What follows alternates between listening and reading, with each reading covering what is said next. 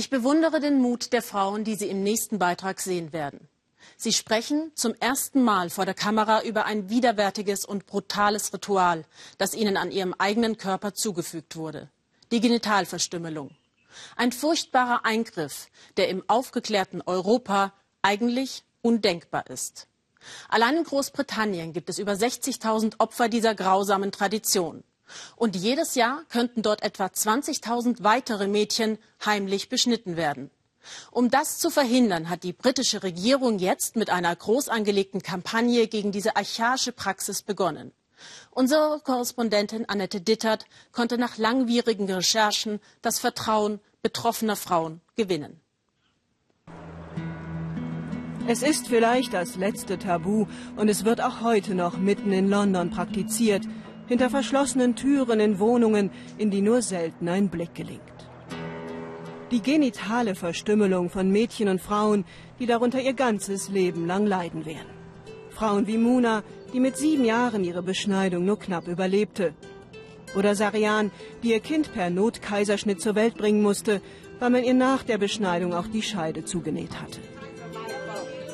Frauen, die nach außen ein ganz normales Leben führen dass sie als kleine Mädchen hier in England verstümmelt wurden, weil das bei ihren Müttern und Großmüttern in Afrika auch so war, hätten sie bis vor kurzem niemals offen ausgesprochen. Die machen dir so eine Angst, dass du nicht im Traum drauf kommst, darüber zu reden. Sie und ihre Schwestern aber haben beschlossen, jetzt darüber zu sprechen, ihrer Töchter wegen, auch wenn es ihnen schwerfällt. Sie verbinden dir die Augen und so siehst du keine von den Frauen, die dir das antun. Erst als sie mit mir fertig waren und mich abgelegt haben, habe ich sie gesehen. Die Schmerzen sind schlimm und du weinst und weinst tagelang. Du kannst nicht mal laufen danach. Es ist furchtbar, was sie uns angetan haben. Diese Verstümmelung ist einfach sehr, sehr schlimm. Und die Schmerzen bleiben, wie bei Priscilla oft ein Leben lang. Beim Sex, beim Laufen, manchmal kommen sie einfach mitten in der Nacht. Ich weiß nicht, wie oft ich da durch bin. Und meistens wissen die Ärzte gar nicht, was sie mit dir machen sollen. Ich habe alle Arten von Schmerzmitteln bekommen, die es gibt. Und manchmal nehme ich auch gar nichts mehr. Weil ich vor Schmerzen oft ohnmächtig werde und gar nichts mehr mitkriege. 60.000 Mädchen in Großbritannien sind Opfer dieser Praxis. Und das sind nur die offiziellen Schätzungen. Lisa Zimmerman wollte das zunächst nicht glauben, bis zu dem Tag, an dem sie die Mädchen ihrer Klasse zum Reitunterricht einlud und zwölf von 15 absagten, weil das für sie zu schmerzhaft wäre. Ich war total schockiert. Und dann entschied ich, etwas muss passieren. Aber alle Kollegen hier rieten mir ab, man könne eh nichts tun, ich solle es doch akzeptieren. Aber sie ließ sich nicht abbringen, gründete stattdessen eine Projektgruppe, in der sie die Mädchen ihrer Klasse zum Sprechen brachte.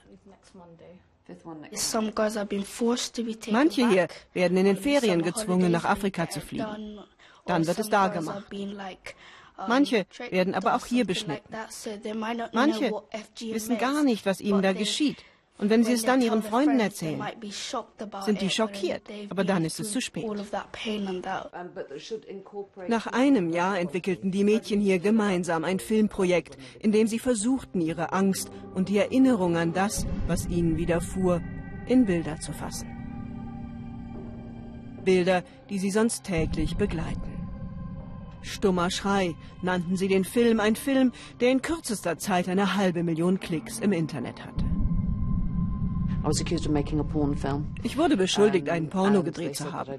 Mir wurde gesagt, weiße Frauen sollten sich da raushalten und damit gedroht, dass die Mädchen verprügelt würden. Priscilla kennt diese Drohung aus ihrer Community nur zu gut. Nach Sierra Leone, wo Teile ihrer Familie noch heute leben, würde sie so ihre eigene Tochter nie mitnehmen. Und auch in London lässt sie sie so gut wie nie aus den Augen. I'll make sure I'm there. Ich bin immer bei ihr. Ich will nicht, dass sie sie schnappen und doch noch beschneiden. Sie sollen nicht in ein paar Jahren sagen, meine Mutter hat mich nicht beschützt. Sie hat mir das angetan. So wie ich meiner Mutter vorwerfe, dass sie es mir angetan hat. Und deshalb bin ich immer in ihrer Nähe und pass auf, dass keiner ihr nahe kommt. Hinter meinem Rücken. Diese Hoffnung, wenigstens die eigene Tochter zu schützen, hat Adama nicht mehr.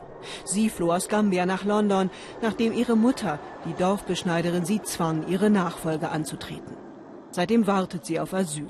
Ihr Gesicht will sie nicht zeigen, aus Angst um ihre Tochter in Gambia, die sie schon einmal verletzen musste. So I hold my daughter. Ich musste sie festhalten, als wir sie beschnitten haben. Sie schrie und schrie nach mir als ihrer Mutter. Und ich konnte nichts tun. Ich durfte noch nicht einmal weinen. Denn das ist nicht erlaubt, wenn du selbst Beschneiderin werden sollst. Aber ich habe geschrien. Und da haben sie mich verprügelt. Ich habe die meisten meiner Zähne verloren dabei. Ob ihr Asylantrag Erfolg haben wird, ist unsicher. Aber zurück nach Gambia Kanadama jetzt auch nicht mehr. Zu Hause habe ich die Wahl zwischen zwei Messern. Das eine liegt da für mich, damit ich die Mädchen beschneide. Das andere ist für mich, wenn ich es nicht tue. Dann bringen sie mich um. Deshalb hoffe ich, hier bleiben zu können. Denn zumindest in Großbritannien beginnt sich jetzt etwas zu ändern. Die Kampagne, die dieser Zimmerman begonnen hat, hat weite Kreise gezogen und einiges erreicht. Ab April müssen Krankenhäuser Fälle von betroffenen Mädchen melden, im Zweifelsfall die Polizei einschalten. Der allererste Prozess gegen zwei Ärzte, die in London beschnitten haben, begann in dieser Woche vor Gericht.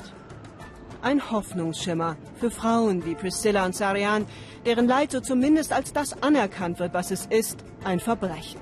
Das heißt nicht, dass jetzt alles besser wird, aber wenigstens versucht die Regierung, das jetzt zu verfolgen. Wenigstens hier, in diesem Land, ist das ein Anfang jetzt.